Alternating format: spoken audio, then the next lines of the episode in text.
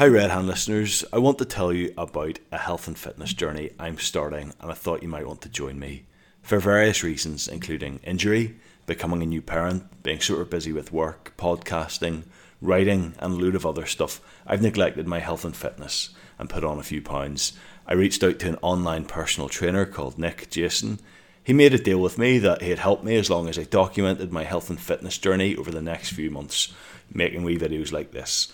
He's given me a full breakdown of what I need to do in terms of the gym, nutrition, and other stuff. I just need to stick to it. I'm documenting it all here because I'm sure there are people out there who can relate, and it also helps keep me accountable to my goals. So follow along and see what happens over the next few months. And if you want to start on your own journey, feel free to reach out to Nick. He's been great. I'm only at the start of this process now, but I'll be documenting what I get up to every week. So stay tuned. Welcome to the Red Hand Podcast, the most listened to Ulster rugby podcast. The Red Hand is independent, made by fans for fans. Next level Ulster rugby content featuring unrivaled insight, unfiltered opinion, powerful stories, and accessible analysis. If you're a business who would like to advertise to thousands of rugby fans across the province and beyond, please get in touch via Instagram at theredhand.co or email peter at theredhand.co. Don't forget to follow us on socials and join in the discussion. If you enjoy the podcast and would like to support us, please sign up to the Red Hand on Patreon. Also, please like and subscribe to the podcast. Leave us a rating and tell your friends. Put the link to the podcast in some of your group chats. Thanks for your support, and we hope you enjoy listening to this episode.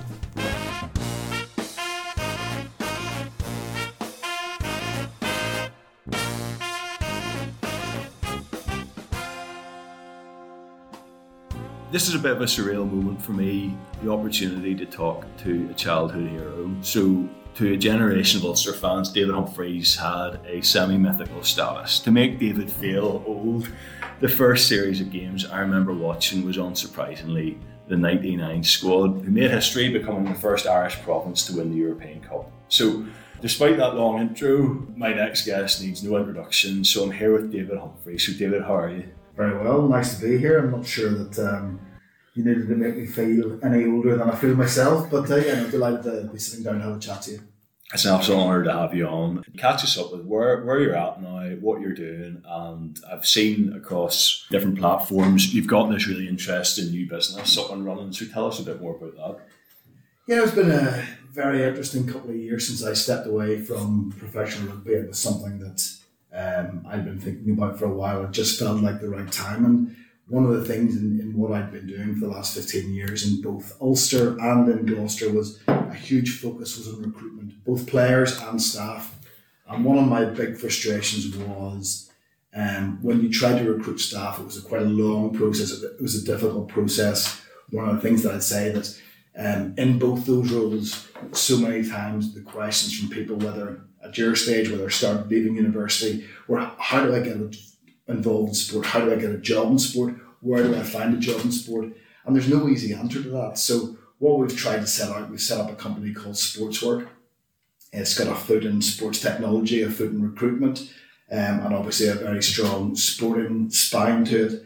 And what we're trying to do is create a not a cliche, but it's a one-stop shop for people who are working in sport and want to look for opportunities beyond that, but also for people who aspire to work in sport. And we think um, a lot of the you've seen a lot of the um, correspondence yourself with the um, articles um, just around people reviewing where they're at and this opportunity to get into sport and um, so it's been very exciting but it's very very very different from what I've been used to and learning how a business to set up a business from scratch has been, it's been, yeah, it's been fascinating. Yeah, it's interesting and like most really good ideas, I sort of saw it and I thought, how has no one else thought of that? Because that seems like such a niche or not a, or a gap in the market, yeah. uh, uh, and certainly something which would be really helpful for people who, who want to get in, involved in working in sports. So, yeah, an exciting time for you. Now, you, you you've always been involved in rugby, you've always been involved in sport, and I want to sort of start at the beginning. So you've a very sporty family, and we know about your your brother, but your sister as well. Is that right? Is she she quite into her sport as well? Yeah, it really comes, I suppose, from my my parents both Yeah. were very interested in sport. My dad played a lot of rugby. My mum played a lot of hockey. She was a PE teacher. Yeah. So really, from as early as I can remember, as a child, we were involved pretty much with, with the ball. Anything at all, we would have had, had a go at it. And that was the same. I have two brothers and two sisters, and all five of us um, played a lot of sport at school, played a lot of uh, sport through our universities as well. And, um, you know, as part of that, my brother and I both played professional sport. My sister, while she didn't play professional sport because hockey is very, my sister Karen, hockey is a very amateur, still still an amateur game. Her commitment, we used to laugh when we used to go down to Dublin. She might have been playing for Ireland hockey one weekend. We were playing international rugby. We were staying in the five star Berkeley Hotel at the time. She was sleeping on the floor of one of her teammates in the university halls of residence. And that's the difference that we, you know, we used to laugh about. But the commitment that they all had to show was, was, was just the same level as we were, but just didn't have the benefits that came with it. So, you know, sport's always been a central part of, of my life from very young. And we all played when we went on holiday. It was always, you know, Yeah. all, tennis, cricket, golf. Yeah. whatever. Yeah, so it, it helped obviously having a whole family who were into sport, and I suppose growing up, like how much of that came naturally for you? Obviously, you're a very talented player. Did that result from sort of uh, even when you're at school, so uh, going through Ballymena Academy, was it easy for you, or was it something that you worked a lot at? So did you go home and practice? Was it even something you thought about? Was it just you and your siblings out playing junior outside, not thinking of, of it as training? It's a fascinating question because it's something that in the modern world and the modern world of pathways and how you bring talent through, we can sit and chat almost and have a single conversation around that.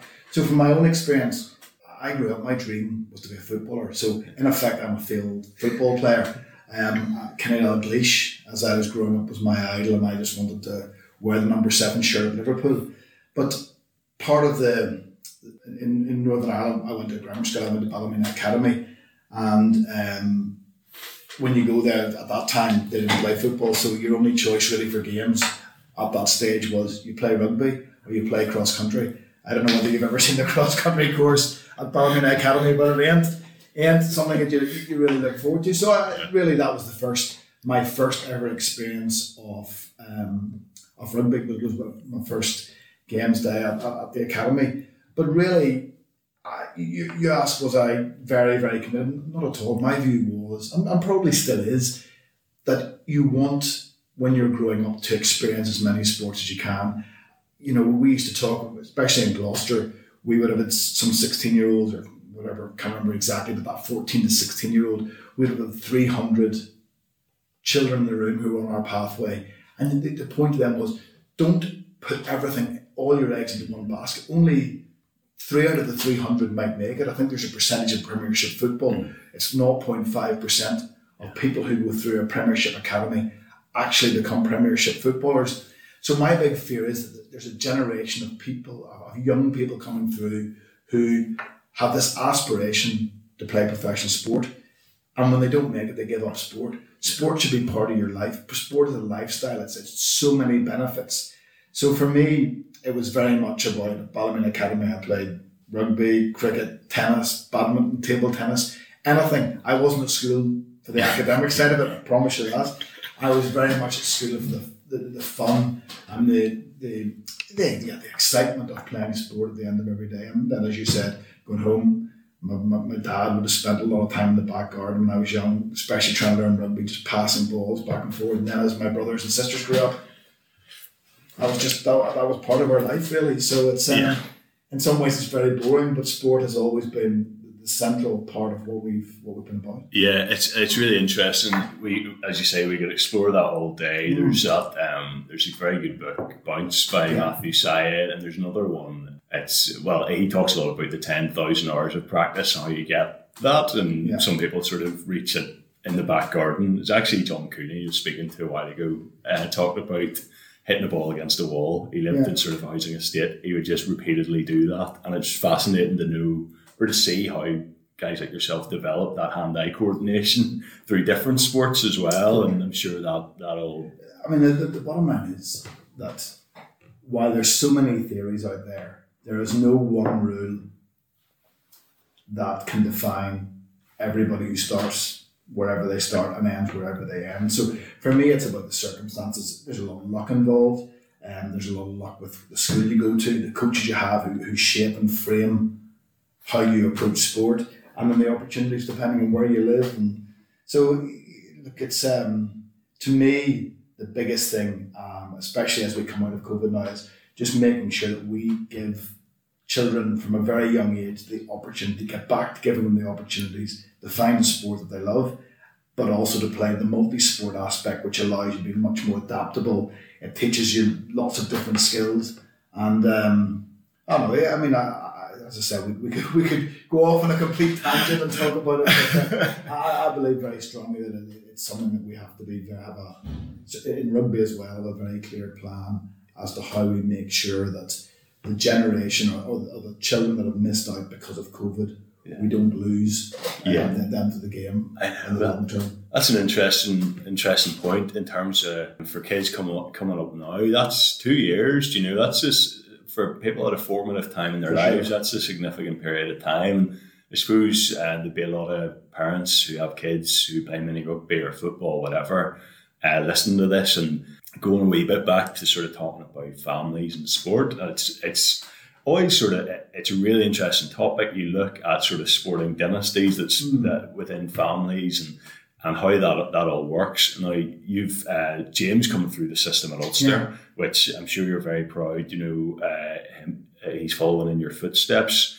But in terms of, uh, and the other guy speaking to last week was Harry Sheridan, who mm-hmm. would be um, a, a, sort of teammate in yeah. the academy of James he was talking about his dad sort of coaching him right through and how helpful that was. And he said like his dad was very into rugby, but he, he enjoyed that, you know, and it was made very fun for him, and that's yeah. why he kept going back. What's your advice to parents out there who want to create the next the next big sort of Ulster rugby star or, or whatever sport it may be? Where's the balance between sort of making them fulfill their potential but not applying maybe too much pressure? you promised me that this was going to be a nice, nice, easy conversation. Look, it's it's parents do have such an enormous impact on every aspect of a child's life, and probably one of my frustrations over the years has been that. yes, you want you, as a parent you want to give them an opportunity, but once you give them that opportunity, you've got to step back. Just let them find their feet. They will enjoy some sports. They'll not enjoy some sports and it goes back to what I said earlier. my fear is that sometimes children are pushed in a certain direction, and when they get to a point where they decide, or it becomes their choice, they don't, that they give up. Mm. So for me, that a big job as a parent was to give your, your give your children a love for for this a sport yeah, yeah. or for sport. Get them that they see it as a big part of their life, and that's what we've tried to do. Jane and myself have been very encouraging but probably the biggest thing is supportive because yeah. sport, you know, that, that's that, that's the beauty of sport. I don't necessarily agree with lots of these competitions where children go and play, boys and girls, and you can't win, you can't lose. Yeah. That's not life. Life is about going. You, you, you want to give them the love of playing sport and all the benefits that come with that, but you also want to give people a love of competition. Mm. You, you want to go out and compete. You want whether you're playing tiddlywinks, whether you're playing golf there has to be an element of competition because that, in my opinion, is what drives people. It's what inspires people. And if you can get that balance right, and look, again, we all get it right and we all get it wrong at different stages. But for me, it's about just encouraging them, as I said, giving them a love for sport and then let them play. Yeah, no, that's uh, that's interesting, and I think that's a recurring theme that people have to love it. You know, you see certain athletes and they maybe reflect later on. They go, like, I don't even enjoy playing rugby or playing football, whatever it might be, and it was a misery. so I'd say that's really good advice to any parents out there. Like, you don't need to pressure kids. It's it's about instilling a love of competition. Yeah, you said the word there, but pressure. Yeah. You know, there's so much pressure in every aspect of the life that, that, that they do now with social media. That the pressure that that brings, the exam pressure, the, the just the expectation, and that's why for me from a very early age, sport has got, got to be something yeah. that's different. That you love it. You know, there's days, listen, you know, I've both walked off pitches and you've gone, why do I do that? You know, that feeling of, yeah. you know, frustration after a game. But then it's that ability to flick a switch. Next week you're ready to go again. The next day in professional sport, you know, you play on a Friday, you play on a Saturday, you lose the game. The ones that are successful, the ones that have that ability to flick a switch that when they turn up on Monday morning, and I include the coaches in this, of the ability to turn up on a Monday morning, no matter what happened the week before, with five, six, seven days to get ourselves ready for the next challenge. And then bringing that enthusiasm and being able to, you know, make sure that when the whistle goes on the Saturday or the Friday the, the, the next week, that you're ready to go again. Yeah, and so we're talking about sort of playing for the love of the sport, and uh, it sort of brings me back to that journey and the this part of the timeline, the journey to professionalism. Now, whenever you're playing as a youngster, you're coming up uh, through Ballymena Academy, mm. playing our Irish schools, playing under 21s. You wouldn't have anticipated this as a career. You're playing for the love of the game. what motivated you whenever you were playing those games? Was it the camaraderie in the team? Because I, suppose now there's a financial incentive mm-hmm. for players. They come through, and I suppose the the end goal maybe is to secure a, a big contract, whatever. You're just playing for fun. What was it that motivated you during that time before you could have anticipated rugby turning professional? It probably ties in a little bit to what we said in that I didn't need a motivation because I love playing. I hated training. Honestly, it's funny all the way through. I could have, I would love, I love playing three times a week, but I hated, I just hated the training aspect to it. But to, to answer your question, so really, I consider myself incredibly fortunate to have had four, five years of university rugby. So I played in the amateur game when you worked all day, like you had trained as a solicitor, um, worked in Tughans in Belfast all day could not wait to get in the car to go training at Ballymena at the time. Could not wait to get before that when universities, um, during when you're studying, just the release of being able to go and train with Queens on a Monday, Wednesday, Thursday. You know that that that, that was because you looked forward to just something different. And then really completely out of the blue in 1995 I was across university in England and in the middle of that year um, the game went professional but even if you and I had been having a conversation then, I didn't necessarily see myself becoming a professional rugby player because I qualified as a solicitor. I, I was very much, that was the career path that I was on. And it was really, we played in a varsity match in December 20, oh sorry, uh, 1995, which was 20, 1995. And um, after that, Clive Woodward, who was the London Irish coach at the time, he came up and um, to, to Oxford took a lot of the, the, the players who played out for, for, for, dinner and talked about the game going professional and talked about the opportunities that were, were there. Um, and that's why I, I went and played in London Irish. Yeah, that's really interesting. Like it, having um, talked to various people, and most, uh, I'm trying to think most recently, it was Justin Fitzpatrick. Yeah. Um, we talked about coaches, what makes a good coach. You talked there about Clive Woodward, who I suppose will go, go down in history. You know, a historic England World Cup win, 2003, one of the best mm-hmm. teams ever assembled, great coach. Tell me a bit more about what makes a good coach, in your opinion, and some of the best coaches that you've worked with. So I'm sure we could rattle off a number of them that you work with. Harry Williams is mm-hmm. is is one. Clive Woodward's another. Who's the who's sort of the best sort of coach you've worked with? What makes a good coach? Coaches don't necessarily like when you say, but a good coach is often about good players.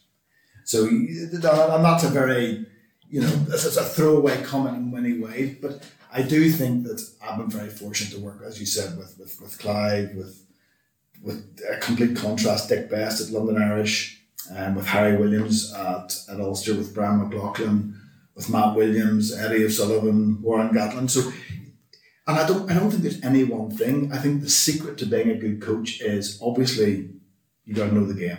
It doesn't matter what sport you're in. To be a good coach, you've got to know the game, and then it's always this debate about where does technical knowledge and technical ability overlap with the personality of the coach and his ability to get the best out of the players. And I'm very much of the view that it's to that extreme, that latter point where the great coaches have the ability to connect with their players, mm-hmm. the ability to inspire them. And that's what Clive did in those days in 95, 96, 97, 90, yeah, around that 96, 97 season. His ability to come in and as a group of young Irish players, Irish rugby, when you there's probably a little bit of a mental block about being competitive against those teams. And Clive's mindset rubbed off on a lot of players who would then go on to play international rugby for Ireland. But at the time, it was his enthusiasm for the game, his passion for well, his passion for everything at that stage. Um, and every weekend when you went out and played, you felt you were, you know, a top top player, and you were able to, to compete. You know, he changed in his coaching as he moved into England and international in the World Cup. He became much more of a hands off coach and, and organising everything around him. And that was just part of the journey that he was on. But he, he was very good. And, you know, for me, as I said, um, those coaches that I've worked with as a player, um, you range from the experience of Harry Williams to, to Mark McCall, who just finished the game and was an outstanding coach. But at the time, made a very, very good decision to move on from Ulster Rugby. And, you know, you've seen the success that he, he's had. And to be, not arguably, the, the most successful coach in England in the last decade. Yeah. So, as I said, to, to, to try and answer your question in a, in a long winded way, there, there's no one definition of what makes a very good coach. It's all about a, a little bit of luck, timing with a very good squad, and then that ability to get the very best out of the squad that you have. Yeah, yeah. No, it's it's interesting because you get different answers, and very often it's that, as you say, it's the ability to adapt and and um, deal with the group of players that you have. You can't impose your uh, philosophy, I suppose, on a, a, an entirely different group of players at a different team, for example. So, um, I want to want to talk just off the back of that about your return to Ulster. So, um, you said about your your time playing in in with London Irish Yeah. and and the decision then to come back and I suppose it was sort of uh, the perfect storm. You know, everyone came to, together. A lot of guys came back and it formed this amazing squad at Ulster that went on to this very sort of a historic feat for Ulster, winning being the first Irish province to win the European Cup. Tell me a bit more about that decision to come back and what made that squad special. So when, you look back with hindsight, it was a very clever move on behalf of the RFU to try and bring a lot of the players who were playing professionally in England back to back to Ireland. Ireland were a couple of years behind going fully professional compared to where the English teams were. I think the first year that I was at London Irish, I actually came back and played in Europe for Ulster. So there was that still kind of um, transition period. Why did we come home? I think it was very much a case my personal reasons where I was getting married.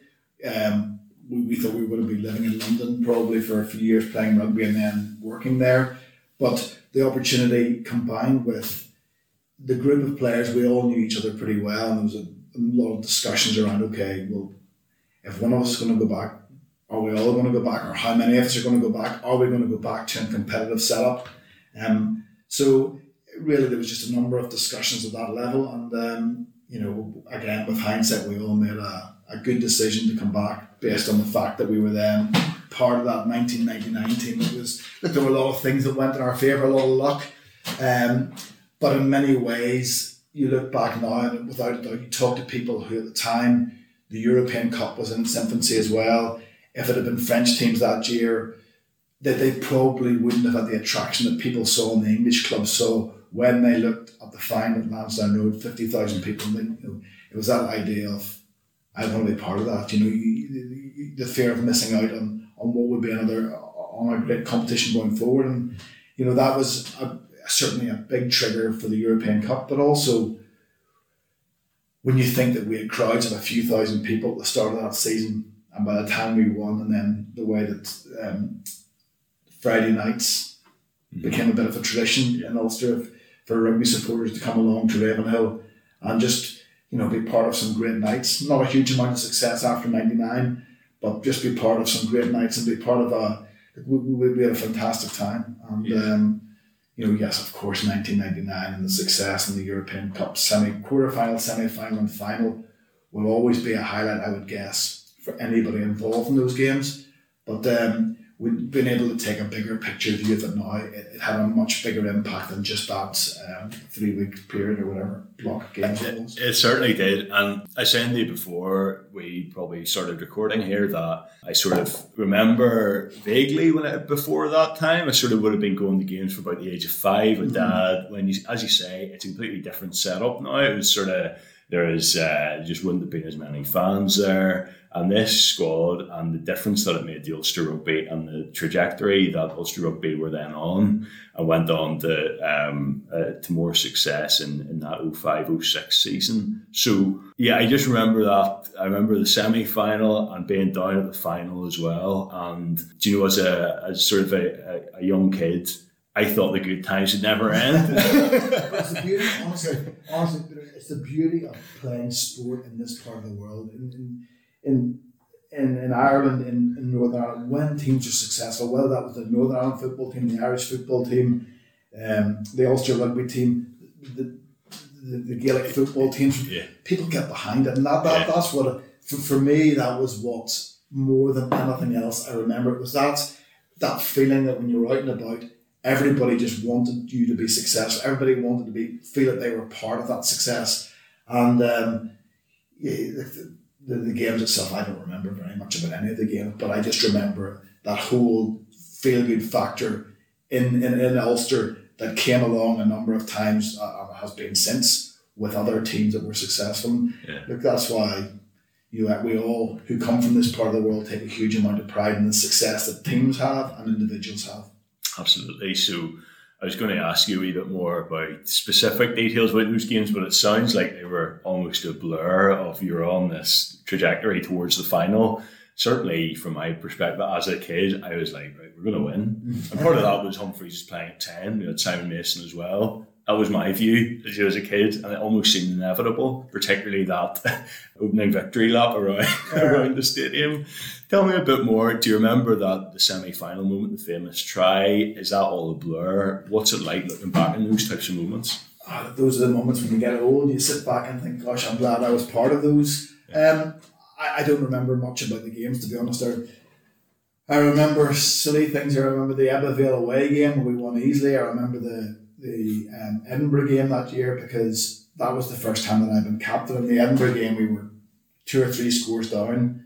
Um, really early in the game, 20 points down, I think, and we managed to come back and get a draw. And there were so many things that happened during that season that were just just lucky, really. You know, uh, Craig Chalmers missing a kick over at Edinburgh in the final pool game, and then being part of the the quarter final will always be remembered for Andy Ward rushing off. You know, as much as he didn't need to, he enjoyed the headlines from that. I actually fractured dislocated my shoulder in that game, which is why I didn't think that I'd be fit. Um, but so that's my memory. It was the getting hurt in that game, making a tackle, one of the very few. Um, then the semi final, you're right. It was um, that was the game that I suppose for me defined the whole campaign because probably didn't expect to win. Um, Stade Francais at that stage were the best team in Europe. They're full of superstars, top top quality international players, and we played some really good rugby on a beautiful day in um, in Belfast. When we got to the final, you know, you, you, if anybody who's ever put themselves through the 80 minutes of watching it again, it was a dreadful game apart from Simon's kicking and the atmosphere, you know. And, Yeah. and the, the, you said it yourself. That when we did the lap of honour, and or not lap of honour, but lap around the pitch, we stood before the East Stand just before kick-off and just acknowledged the support that we'd had and the fact that for me still is what that day was about. You know, Yeah. not not the game itself. And you know, we were just very, as I said, I keep using the word luck because luck does play a big part. Um, we were just lucky to be in the right place at the right time and be part of a team of, of brilliant characters who we still meet up with occasionally once in a while. And um, yeah, we all all should, you know, you've just got that bond of being part of that one team. Yeah. And um, no matter what else we go on to achieve, in my view, we would never have bettered that particular period. well, I think it was December, January 1999, that eight week period in, in, in rugby. Yeah, I know it was. It, it really, as you say, Northern Ireland's a small enough place that whenever uh, Ulster, say, or Northern Ireland, whatever, they, they accomplish something like Yeah. that, it lifts the entire country. Yeah, for sure. There's a buzz around the place, and um, to be part of that is it must have been amazing. So, one of the things I was going to ask you about is that you're someone who handles pressure very well on the pitch. You sort of cemented that reputation for like last ditch hero- heroics kicks um, when they really matter. Tell me a bit more about dealing with pressure another comparison I was going to make was Cooney really reads a lot, reads a lot of books, very into mindfulness, meditation, mm. trying to be present in the moment, has a routine. How much of that is just innate for you? Was just inbuilt, sort of this confidence and ability to handle pressure? How did you do that? Because if you could bottle that, or if you could teach it, you'd make a fortune. Yeah, and there was very little psychology or mindfulness in those days at all. It was more, I mean, my first experience really of, of um, psychology would have been um, talking to somebody about routine and visualization, all the things that you probably at that stage did reasonably naturally. But I remember talking to a psychologist and we were talking about kicking and kicking at international level or in big games. And the psychologist was saying, well, look, what you want to do is block it all out and pretend that you're just standing in the practice ground, whether it was at Queen's or Dungannon or Ballymena, London Irish, wherever it was. And I said, hold on, I think you got that the wrong way around. The reason that I stand in those places is because when I'm there, I'm visualizing standing in front of 50,000 people on Lansdowne Road. That's why I practice. That's why I stand out there. That's why, you know, whether it's a, any sport, golfers, but goal kickers in rugby, you stand for hours practicing because those are the moments that you're practicing for. You're not. So that, that so my initial um, interaction with psychology probably was I don't need that, you know, that, that's wrong. I want I want the pressure of standing over a kick. I want the pressure of feeling that you've got a chance to win a game or certainly help your team win a game. So I like I've always enjoyed that. I didn't necessarily enjoy missing, but that's just again that's that nature of sport, and it's what, goes back a little bit to that competitive discussion we had a little bit earlier, where I'm saying that it's those moments when you're at your lowest, and you know you've, you've dealt with pressure and hasn't you haven't been successful, but you also know then a week or two later you get an opportunity to to do it again, and you get an opportunity to do it differently, and you get an opportunity then to to build that you know, the word, the, the, the modern word is resilience, but it's just, to me, it's experience. It's learning to deal with the ups and downs the same way. Trying not to be too carried away in the good days, but to enjoy them. And equally not to be too down in the bad days, but know that that's part of just the, the again, another cliche, the journey of sport. But that's what, you know, you talk about James coming through playing rugby. He's already had lots of ups and downs in his career. But that, that, that that's, that's what helps you prepare for the next stage of your career. That's part of that experience, of journey. But it's also about building, you know, building people, men, boys, girls, men, women, who have the ability, not just in the sporting field, but then when they step away from it, to know that, you know, yeah, good times come, bad times come, but life goes on. Yeah, that's so interesting to hear you say that. Um, you actually thrive under pressure. Counterintuitive almost whenever you think psychologists are saying, like, imagine you're on the training pitch, yeah. but you want those people watching because that's the whole point. You're you're kicking because you're playing for Ulster, yeah. you're playing for Ireland, and you're obviously going to. you're not going to want to miss those. Um, that's so interesting. You, you, just want to get. You just, you just want to be there. You just want to experience it. And you know, there's some people who experience it and don't enjoy it. Um, and I, have always been fascinated listening to Jonny Wilkinson. Mm you know, when I played against him, he was he was the best. You know, everybody was just in awe of his ability, his not just his kicking ability, but then you listen to him now and the demons that he mm-hmm. fought with throughout his career, and probably never enjoyed it. Yeah, like I I was never ever close to his level. Yeah, but I certainly feel that I enjoyed the majority of, of, of my career. Of course, I would love to go back and do do a couple of things, have a couple of kicks, or um, but on the whole, I look back on my with a huge amount of pride, not even a huge amount of pride,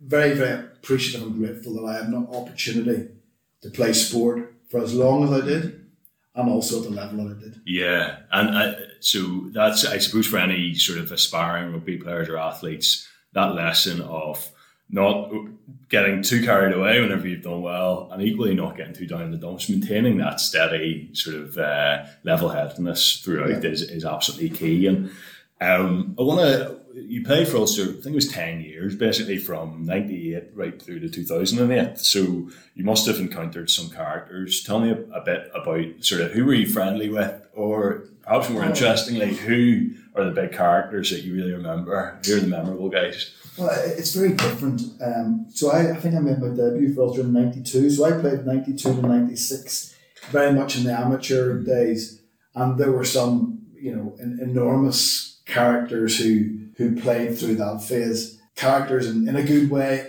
and in a, in a bad way. That you, you, and that's the beauty of playing in a team sport. When you're playing in a squad of, well, you know, nowadays the squads are 40, 50 people. So it's, it, it is very different. In 20 years ago, your squads were 20, 25 people, so you got to know them much more um, closely than, than, than you probably do now. And that's, that's the difficulty that sport is facing because of social media, because of the commercial um, pressures, we are always putting our players to conf- or requiring our players to conform to certain ideas, and that means that now that the supporters don't always see the true characters and the true yeah. true sense, and that's why you, know, you see someone like um, you know Joe Marler, yeah. you know Cal Ellis Genge. There, you're starting to see now. It's almost turning full circle, and you're starting to see people who are willing to be different, willing to voice an opinion, and the challenge then is how, how, how in a professional setup, you manage them at a whole different levels. Yeah, that's so interesting. So there, there are obviously still characters in the game, and you sort of hear like sort of the legends of of yesteryear, like Neil Best, and mm. people. There's loads of stories about him, various people who were teammates of his, Justin Harrison's, yeah. people always refer back to as well big characters, and now it's maybe a bit more sanitized. It's a, it's all a bit more corporate commercial, and you have to watch what you say. And part of the reason for these podcasts is supposed to get to know people and yeah. current players, and, and also to hear from ex players about what it was actually like. And um, one, one of the things I really enjoyed recently was uh, the documentary about the number 10 jersey for Ireland. Okay. Um, and loads of characters in that. I learned a lot watching it because a lot of it, I suppose, the build up there's really a fascinating bit about you and Ronan O'Gara. The build up to that was fascinating as well because a lot of it was before my time. Yeah. A lot of these huge names I'd never heard of, and there's actually not much footage of it mm-hmm. of him playing. So I love watching rugby. You know, I do too, yeah. before it was just big guys running into each other. It was a lot of offload, a lot of skills, and so much. It's a different game. There was so much space then, and then yeah, we used to say if you beat somebody one on one 20, 25 years ago, you were in a lot of space. Yeah. If you beat somebody now, there's about three or four smashes. So it's, yeah, it's a different game. that's, that's another question, and that's actually a listener question, which I'll ask now because it seems the appropriate time is how has it changed being a 10 from when you were playing to, to today? Or maybe how has rugby changed since you were playing and today? It changes. You can see it. Um, the product is all about make is entertainment. So that's why the game is continually being tweaked. The, the laws are being tweaked. Um, but how has it changed? Again, you'll appreciate it. So when when I was number ten at Queen, it was almost a badge of honour yeah. to be able to come off the pitch without having been tackled or having made a tackle. you know, you come off perfectly clean. And that was kind of the mindset that you played as number 10. You went out and tried to score a few tries and create a few tries, but the other side of the game, that was that was the, the back row's job and the centre's job. My job was to make things happen and to kick, kick a few goals. Yeah. Whereas now the game is just it's it's brutal. You know, the game yeah. the game has become a not not quite a game of chess, but it, it is very much about teams that can you but you in the old day in the amateur game in the early stages of professionalism, you, you didn't try and build a team necessarily. It was who was available, and then you just you build the game plan around them. Now you're seeing teams that are, are very well planned. Players pick to complement each other. Players pick that, you know, they add a value. He, he's very good at the breakdown. He can slow ball down. He's a very good set piece. So there's a there's a huge amount more goes into planning what your squad looks like. And again, like, it's almost impossible when you when you watch games from the from the amateur where there's no lifting in the lineouts, where it's a mayhem and there's 16 people in rucks and they're flying into rucks now. There'll be you know three or four red cards at almost every breakdown. Yeah. So the game has changed, but it's been forced to change because as as it's become more more popular as a spectator sport and it's been more and more on TV, because you're competing against some other very very good sports and sports that are great to watch, the game just has to continue to evolve, and that's that's going to be the case. And you know, if you and I were talking about it in another ten years, there will be lots of other changes that have happened that make it different and not not quite unrecognizable because the game is still, you know, the the, the, the very simple scoring point numbers hasn't changed and, and won't ever change. But it's about just trying to continually adapt the game to make it a better product. That's interesting, and it probably skips ahead a wee bit um, to what I was going to ask you later on about like what are those changes? There's that sort of chat of twelves, you know, Yeah. and, and, and I suppose naturally that opens up more space for people to run into. Is that where the game's headed? Is it is it sort of tackles below the waist to allow people to offload? What what do we need to do? Because I think I watch rugby now, and I'm like, it's, I enjoy it because I've grown up watching it, but it's such a niche sport to Yeah. attract new audiences. That's really it's a hard sell because a lot of the time players don't know what they've done to infringe on a ruck, let alone spectators at home. So No, how, how, how, do, do, do we do we simplify it? Or do we just I suppose continue with we have a great game. Do we just stick with it? What, what do you think?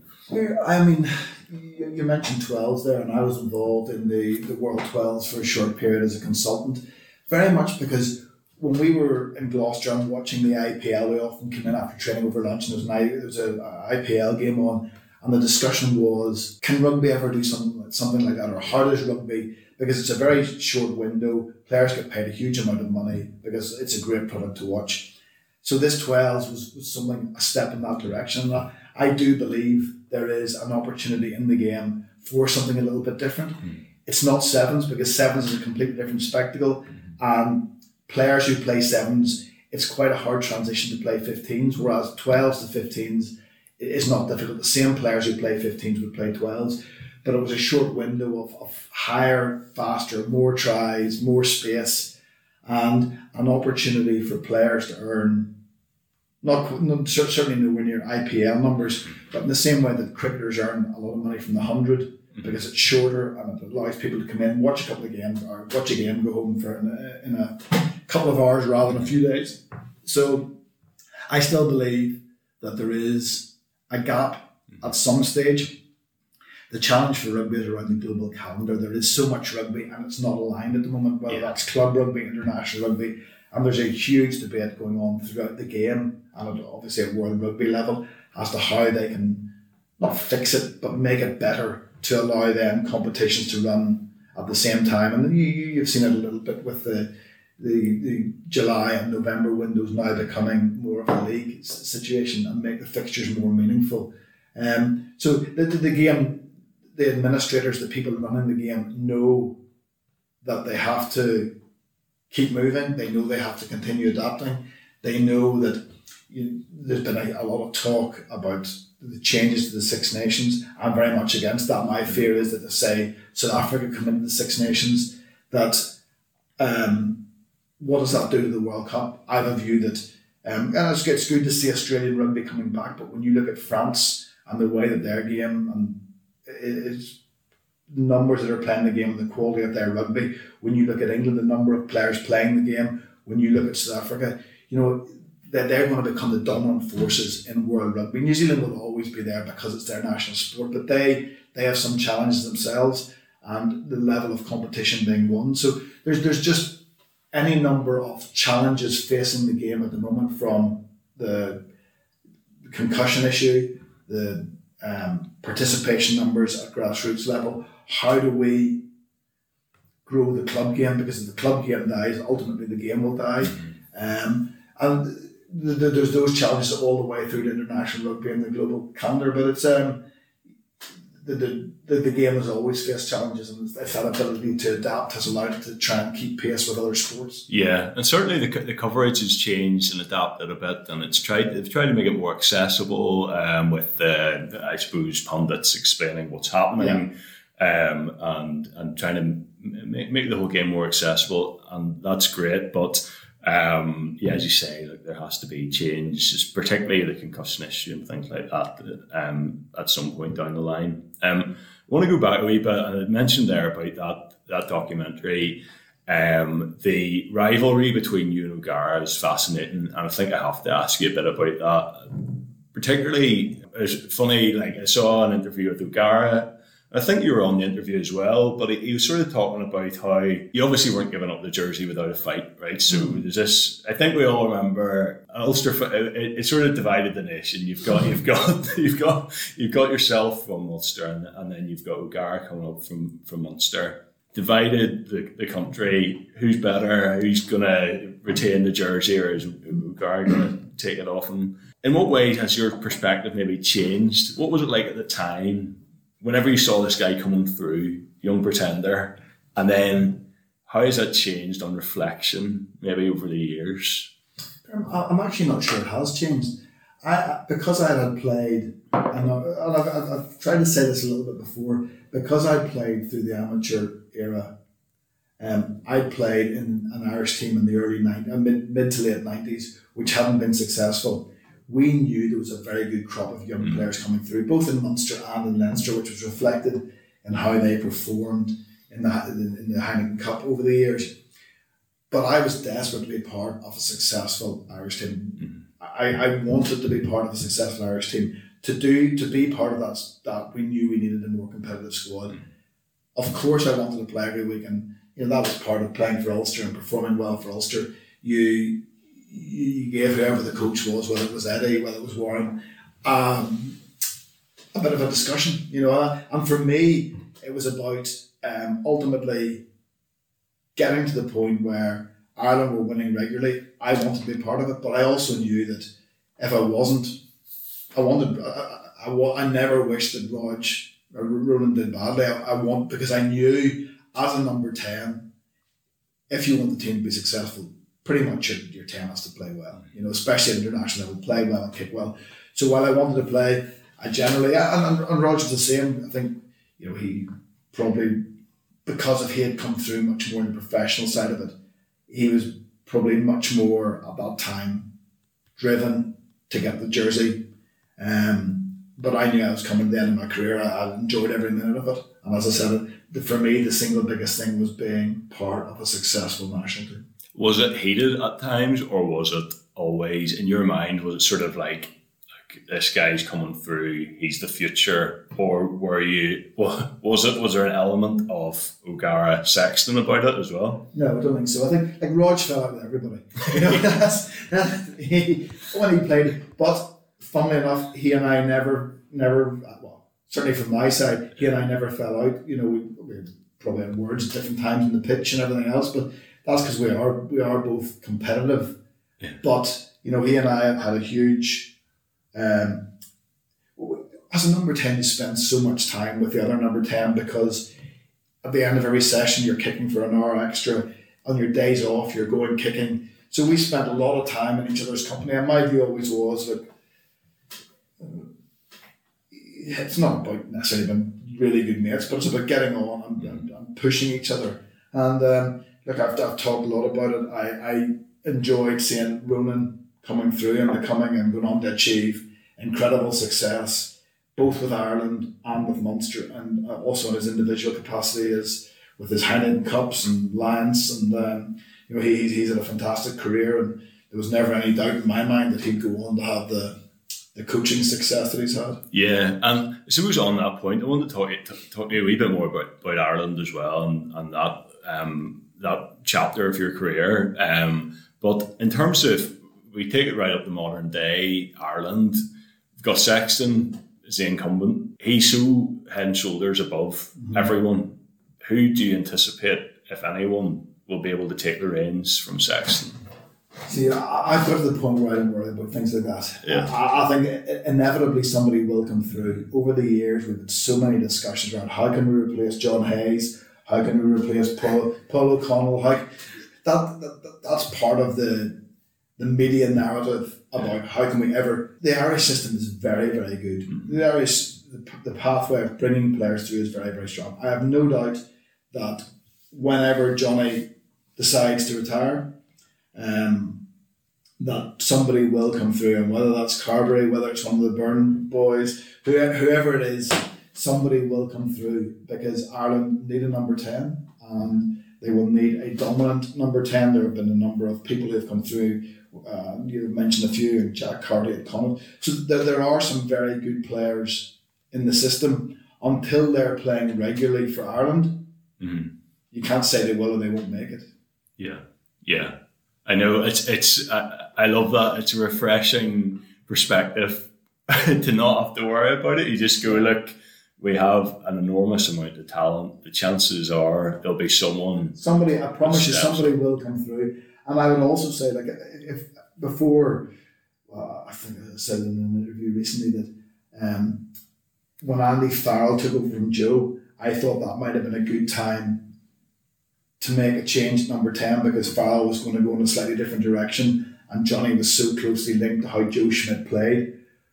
But then I, I, I met him and had a couple of hours with him in his, in his company and came away going, goodness, he's going to keep playing. He's driven. You know, almost so impressed by what he said, so impressed by the disappointment of missing out in the Lions, but so impressed by that being his motivation for going forward. And when you see his performance over the last few weeks, honestly, he, he's the best number 10 playing in, in, in the UK and Ireland at the moment. You could argue possibly in Europe.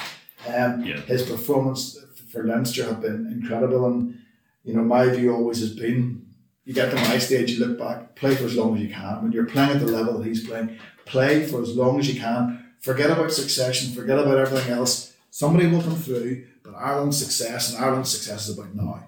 Yes, no, that's uh, absolutely, and he, he's he's showing no signs of of, of uh, slowing down. Now, just uh, to to come again to that decision, you're talking about people not wanting to stop. Now, at a certain point, 2008, you decided that was time for you. Was that that must have been a very difficult, uh, maybe not decision because I, remember you having to limp off the pitch in your last game and you got a standing ovation, and and, and I think everyone was gutted to see you go. But I think, well, I'll not put words in your mouth, but it may have been the right time just because of of of injury, you know. But tell me about that decision and about the transition out of playing the game.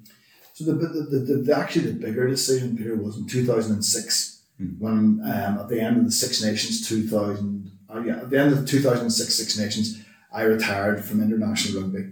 Um, Ireland had asked me to go to the next World Cup, which was the one in France 2007, but I didn't want to for family reasons. Uh, I hadn't. I think I played you know literally single digit minutes in the Six Nations, so it got to that stage where you know yes you were there as a as a, as a backup, but you, you weren't really making any meaningful comp- uh, contribution to Ireland. So that's why I wanted to finish off with a couple of years at Ulster. And um, look, I, I always knew that was when I was going to um, retire. For that two years, I'd spent a lot of time back in Tughans because I had done work experience a couple of days a week for, for that two year period because I had anticipated going back into into law. Um, I'm, I'm, I'm being a solicitor in town. Um, so that allowed me being able to tr- play with Ulster and work at the same time was trying to make that transition because it is difficult for players who, who have only known one thing in a professional sporting um, environment to try and move into the real world. Um, and I tried to, to make that as easy as possible. So it wasn't it wasn't hard. And as you said, my last year, um, I had I picked up an ankle injury in August uh, in a pre-season game up at Cooke, and never really managed to shake it. So I didn't play very much. And in the end, um, I didn't play much after Christmas because of a very bad Achilles. Yeah. And then they talked into playing one final game, which was Cardiff. And I'm glad I did get that final game, but I, I ruptured my Achilles after about 10 minutes. And it was a pretty, pretty uh, sort of inauspicious end to, to what had been a, um, I just had such a good time for that, you know, pretty much 10 years back in Ulster and loved every minute of it. Yeah, I mean, it, was, it wasn't ideal in some ways as a way to end, but in, other ways, it definitely was in front of the home crowd, you Oh, know, and, and I do I do remember that, and uh, the, And my children got on the pitch and everything else. Yeah. you know, they, they remember going out on the pitch. So those are the, the memories you want to create. And uh, as I said, I have no regrets, but, uh, you know, it was a pretty, pretty frustrating year after trying to rehab an Achilles. Yeah, I'm sure it was. And so after that, so maybe did, you didn't step away from the game completely. You moved into this new role with Ulster, um, director of rugby or director of operations. Director of operations. Director of operations. So look, we went through a very successful uh, spell uh, with you in that role. Uh, in particular, um, probably the root cause of some of that success was this combination of homegrown local talent combined with world class talent Yeah. we had recruited um, in, the, in the form of several uh, South African players and later John Afoa and the likes uh, joining us. Tell me about that role, what it involved, and how on earth you managed to recruit that well. Well, the, the rule was really Michael Reid at the time. I remember sitting down and chatting to him, and he was saying, "Look, we are at a stage where Ulster rugby, put it a different way, Leinster and Munster have become two of the dominant teams in European rugby. Ulster had fallen behind and become the third province in Ireland, and you know Connacht were pushing hard in behind that. And I think there was a very conscious decision made in Ulster rugby at that time. Well, hold on, we want to close that gap in the top two. We want to get back to being competitive in um, in Europe and um, in the league. Even though we won the league in 06, you know we've been up and down. It was trying to build a um, a consistently competitive team. And you know, sat down with Michael Reid and um, we made some changes then. But it, that first year was really finding, finding, trying to define what the role was and working with Matt Williams. And then Matt decided to leave um, Ulster. And then there was the, the decision was okay, what's our next step? What, what are we going to do? And I was very much of the view, and I still am, that one of the, the, the big things about playing rugby in Ireland is the identity that comes with playing for your province, the one that you talked about growing up watching, the one that I grew up watching, that you, you want to play for your home province. And we felt that um, we had lost a little bit of that, which is why then we said, okay, we looked around at coaches and when uh, I remember meeting Brian McLaughlin and saying, McLaughlin, this is what we want you to do. We want you to come back in and rebuild what has gone missing. Um, so that was one part of it. The other part of it was we knew we had a very good group of young players coming through. And then the final missing piece was okay, we, I, I, I feel we've got these two bits right. Where do we need to bring in some top players to address what at the time were pretty clear weaknesses in the in the Ulster squad? And we were lucky that we were supported by the RFU Mm-hmm. um, in terms of finance, how we because we needed a significant uplift in our budget at that time. Yeah.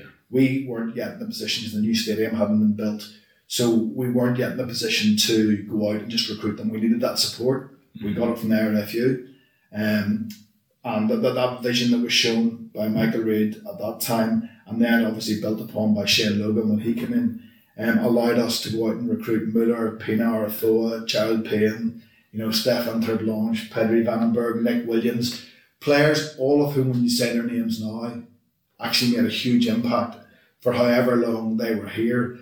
And probably one of my greatest disappointments as you look back to that 2012 to 2014, and we probably didn't quite believe how good a team we were. Yeah. Because you look back now, and we were a very, very good team. Yeah. And um, you know, we we came up slightly short in 2012 in the champion in the Heineken Cup final. In 2013, we were beaten by Leinster. We were very unfortunate because that coincided with the building of the new stadium.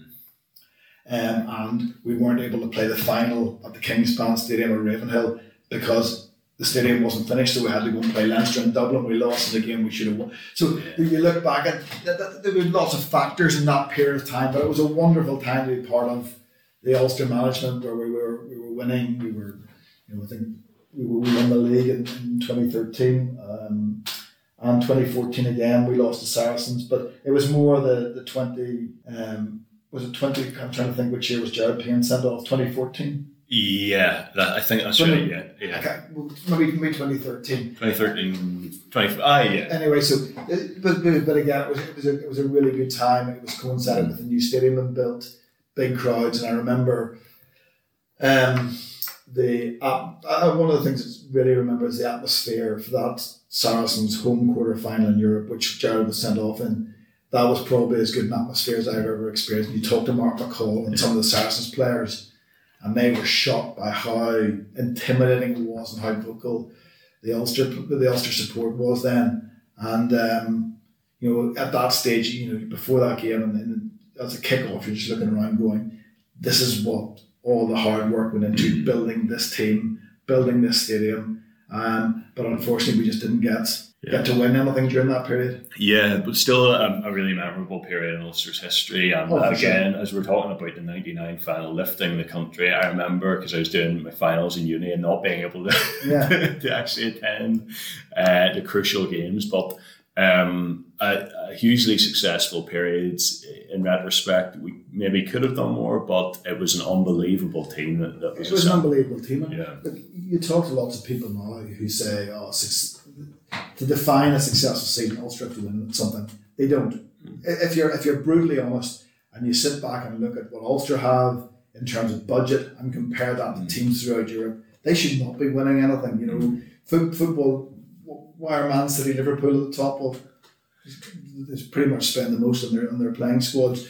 You look now at Ulster's playing squad; they they've a very very good squad, but the depth that perhaps some of well certainly Leinster have, and then some of the French teams that that it's very very difficult to compete. So I do believe that Ulster getting to the knockout stages in Europe is a is a successful season, but then it's about probably in the URC now, it's going to be more difficult with the South African teams. That's really the route to to winning a competition. Yeah, and so uh, whenever I said you were coming on the the podcast, a number of people asked this question, and you basically covered it there. So it's sort of an inevitable question for you because you are associated with that two very successful periods in Ulster's history. They ask, what do we need to, what the Ulster need to do now? At the current squad, current setup. What can we do to compete with the top teams in Europe? A couple of people have referenced specifically Leinster. We talk about the difference in resources that exist. Is there any way that Ulster can punch above their weight? Is there any sort of strategy there that we're all missing? No, I, have absolutely no doubt that, the, that Jonny Petrie, Bryn Cunningham, Dan McFarland are, are doing a fantastic job and they will have a strategy. But the reality is that the best, probably the best, I would, I would not even probably, I would argue very strongly, the best club side in the world is a couple of hours down the road. And, you know, when you look at what they've got in terms of their school system, um, in terms of the, the number of high quality schools very, very close by, and the number of players coming through their system, nobody compete, can compete with them. Yeah. And it's, there's no short term solution to that. You compare the number of people coming through their system, they're at a different level, plus with the quality of coaching they had. So you ask, how do you close the gap? Well, that's about you know what Ulster have done, bring in very good coaches, build a very good coaching team. Um, and you, you need a year. My view is that when you when you play the very best teams that are just you know slightly better than, than you are, and that, that's the nature of sport. You need a little bit of luck. You know, you just need something to go in your favor, and you can you can win something, but it, it doesn't happen very often. And the, there's no secret to why Leinster have, have, have dominated the URC for, for, for, for a number of years. But they, I, I- again, they're going to have ups and downs, and Ulster have just got to make sure that the next time Leinster don't perhaps play the way they've played for the last couple of seasons, they're then in the position to, to step through and, and, and be that team that wins. But the good thing is Ulster have got some, particularly the backs, Yeah. a very, very exciting um, crop of young backs coming through. They just need to find some, big forwards. Yeah, absolutely. No, there's uh, there's an unbelievable crop of backs coming through. The, the other the other thing I was going to ask you about is about James and how, how he's progressing through the academy. It's probably a daunting task for him. There'll inevitably be comparisons for him coming through. It's nice to see Nathan Doak coming through at roughly the same time, so it'll be a great partnership. You know, if they were able to play together at some stage. But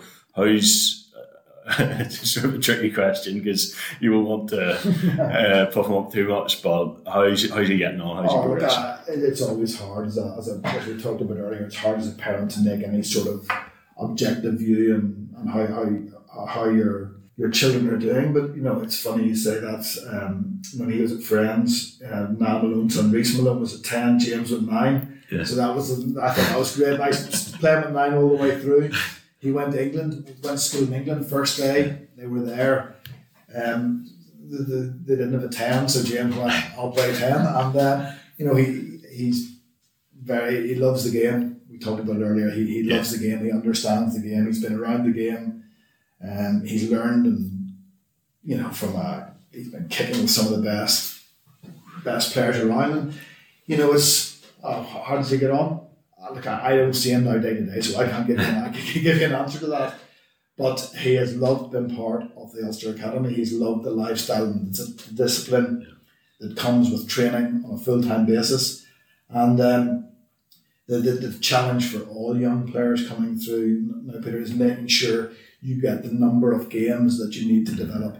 It's a big, it's a huge challenge across not just rugby, but lots of, of sports that young players coming through now yes, the quality of coaching is essential. Yes, analysis is a huge part of it. But the game is the best teacher. The game is the best coach playing the game. And especially as a number 10, understanding the ebb and flow of the game, which you can only get by being out there and being part of the discussions. How do we change the momentum of the game? How do we make sure that we get field position? How do we stop? So those are conversations that yes, you can have afterwards, but that, that they're not the same as having them on the pitch when you're tired, when you're carrying an injury, when the referee's making some dodgy decisions, you're scrumming. So there's lots of, um, and that, that, that's that's really the big part for players who are coming through that system. Yeah.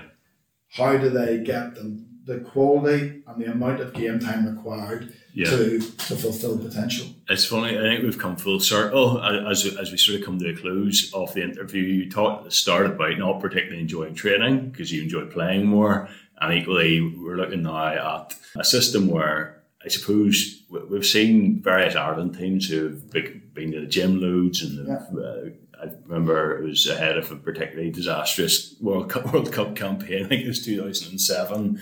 All the guys were massive, Yeah. been training a lot. But actually, getting on the pitch is what's key because that's where you make decisions under pressure, under fatigue. Yeah. And these guys, including James and his and the academy guys playing for Ulster A or whatever, getting lots of games and getting high quality opposition to play against. That's um, really interesting. And a couple of things, few, just very quick fire things, just to finish. Uh, people will, will would be annoyed if it didn't sort of say their questions. So, who's the best? Is it controversial? Who's the best number nine you've played with? Um, I, I don't know who the best number nine I've played with. The best number nine I've ever seen is Ruan Pienaar. You know, I'd love to have played with Ruan Yeah. because of the, the the the qualities that he brought and his personality on the pitch, and just to have experienced that. But the guy's very fortunate. You, throughout your career, when you play for lots of teams, you play with so many different types of scrum half, and I suppose the ones that um, you know I grew up with. I grew up with again. You talk about Nathan and James. I, I grew up playing a lot with Doki with Neil Yeah. and um, you know. As someone, he, he was one of the best scrum halves around. Very unfortunate not to have had an international cap, but look, I, I don't think it's ever a case that I could say this one particular scrum half because when you think back, lots of your big games have been with different players. The scrum half in 1999, Andy Matchett was Yeah. brilliant as a number 10 to play with. Yeah, Um, I London Irish, I played with Niall Hogan, who was a Irish international captain. Um, I played, oh, you just played with so many, um, so many different types of players. It's the same as centre. I couldn't tell you who the best centre Yeah. I, I played with, but I played with some unbelievably good ones. yeah, yeah. It's hard to narrow it down. So um, I'm trying to remember who asked that question, but that is the answer. was sat on That the is- fence very much there, but uh, Very no, di- I, very diplomatic answer. Um, so Jim Jim Softham, I assume that's not his actual second name. Jim Softham asked, "Does Humph have any plan to get back into a coaching role?" Now, as far as I'm aware, you went immediately upstairs. yeah. Do you like coaching, or is that something you'd anticipate doing? Do you know what? All the way through my career as a player, I said I'm never going to coach, even though as a number ten, a big part of your role on the pitch is always Yeah. coaching people around the pitch. That's, Yeah. that, that, especially you know maybe less so now, but certainly um, in the early stages of professionalism. Um, you know, I look back now. The one thing I maybe would like to have done would have done a little bit more coaching. Yeah, But I also believe that coaching is either in you or it's not in you. You know, it, it's very hard to make, and that's why the natural coaches just have an ability and have a not necessarily an aura around them, but they do have a they, they, they certainly have something that um, I would probably struggle to define. So, for, from my point of view, I never had any ambition to coach. I was much more about I want to give the coaches every opportunity to do their jobs to the very best of their ability Mm-hmm. and ensure that nothing off the pitch interfered with their ability to coach. That, that was Yeah. my, um, and to give them the best players that I could give them, you know, manage the, the season the best way. So, um, do I miss it? Um, you miss, what I would say is you miss the couple of hours before kickoff Mhm. And you miss the hour or the couple of hours after kickoff when you've won. You know, but I, I was driving away from from Kingspan Stadium after the Ulster Toulouse game, and you know that feeling that I hadn't had for two years. It was almost that sense of that disappointment, that understanding of because you know you go as a supporter, you go away and you're looking forward to the next week. When you're involved in the management side, you know the impact of losing that game on your budget, Yeah. on their, your ability to recruit, and on just you know, and you also know that opportunities like that don't come along very often, which was a, a good route for Ulster to get to, uh, to, to, to further down the knockout stages. So, um, but oh, listen, being involved in sport is um, an incredible privilege. But I had you know 25 years involved in professional rugby, Yeah. and um, I'm now enjoying the challenge and the frustration and every other adjective that you could come up with are probably very closely linked to the sporting world. But you know, I'm enjoying the challenge of trying to set up a business from from an idea that was somewhere in the dark recesses of my brain. Yeah, and I think that the only thing I can finish on there's a, a comment on Facebook um, from a lady called Christine Waddell, and I think she speaks for, for all of us. She says, Please tell him he's my hero. I love him so much. Best number 10 ever. Simply the best. So I think I think we all agree with that. Um, people listening, and certainly certainly I do. If, if it was a choice between you or Gara, I I pick you. So, David, thank you so much for your time, and uh, that was fascinating chat. And I think people love listening to that. So, thanks again. Thanks, Peter. It.